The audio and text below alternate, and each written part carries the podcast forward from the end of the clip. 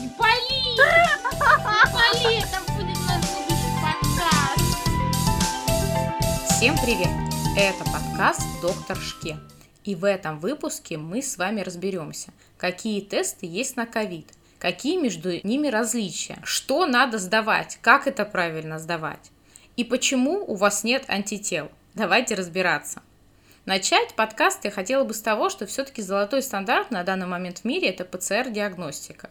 Этот тест у вас потребует, если вы решите лететь за границу, в такие страны, допустим, как Эмираты, Египет и другие. Этот тест у вас потребует в случае госпитализации плановый в стационар в России. И этот тест вам необходим, если вы просто хотите знать, сейчас идут праздники, и вы боитесь заразить, допустим, каких-то своих родственников или знакомых. В этом случае я вам рекомендую сдать ПЦР-тест.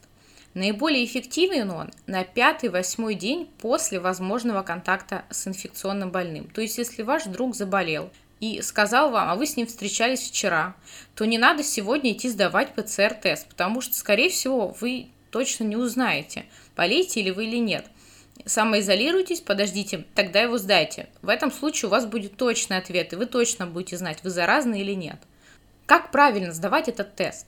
На самом деле Нельзя в день сдачи теста чистить зубы, умываться или мыть нос. То есть вы должны встать и сразу пойти сдать тест. Тогда он будет наиболее точным. В противном случае вы просто можете механически водой удалить частички генетического материала вируса с ваших слизистых. И в этом случае вы просто получите э, ложно-отрицательный тест. На самом деле ПЦР-тест достаточно точный. Как он работает или вообще что это такое? Он берет РНК вируса и многократно его умножает. И поэтому РНК становится очень много, его уже можно заметить. А если мы, допустим, сравним его с другим экспресс-тестом, а именно экспресс-тест на определение антигена, то там для того, чтобы тест был положительный, нужны тысячи и десятки тысяч вирусных РНК. Хотя для ПЦР-теста в теории достаточно просто одной. Поэтому и чувствительность у теста на антигены ниже. Но сейчас тесты на антигены достаточно активно продвигают, так как они дешевле, чем ПЦР-тест. Они не требуют лабораторной обработки и дешево в производстве. Однако за вот эту вот скорость и дешевизну приходится платить. И платить чувствительностью. Что такое чувствительность? Это не найти болезнь там, где она есть. Поэтому если вы беспокоитесь о здоровье своих близких, все-таки сдавайте лучше ПЦР-тест, потому что он более точный, чем тест на антигены. Но если у вас нет альтернативы, можно сдать тест на антиген. Теперь давайте с вами разберем тесты на антитела. А, главное, что вы должны понять, тест на антитела – это не диагностический тест. Потому а, какие ответы мы получим, мы не поймем, заразны вы на данный момент или нет. Суть в том, что на выработку антител вашему организму для того, чтобы начать вообще их вырабатывать, требуется от 1 до 3 недель после заражения.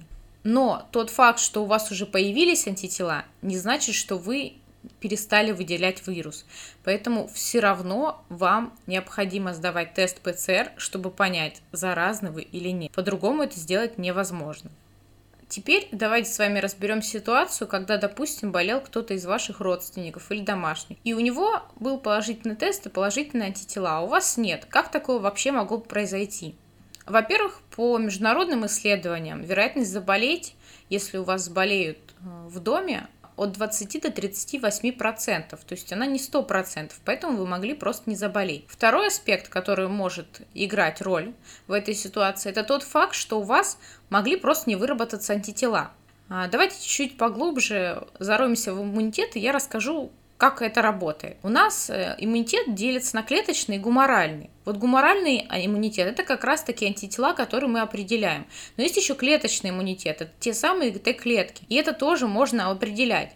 А в мире, по данным международных исследований, у людей, перенесших коронавирусную инфекцию, в 93% случаев есть стойкий клеточный иммунитет, и только в 60% есть антитела. Поэтому, может быть, вы какой-то особенный человек, и вы могли даже и переболеть коронавирусной инфекцией, но у вас либо был дефект забора антител, либо был дефект забора ПЦР, либо просто не выработались антитела, но вы на данный момент, скорее всего, устойчивы к этой инфекции, для этого нужно ставить специальный тест на определение клеточного иммунитета к коронавирусной инфекции. На данный момент этот тест уже в России проводится. Если мы будем сравнивать с вирусом атипичной пневмонии, там же тоже был возбудитель коронавирус, просто другой его штамм. В случае атипичной пневмонии продолжительность защитного иммунного ответа составляла от 6 до 12 месяцев. Возможно, Такая же ситуация будет с коронавирусной инфекцией, но пока точных данных нет. Поэтому будьте бдительны и помните, что знание – это сила.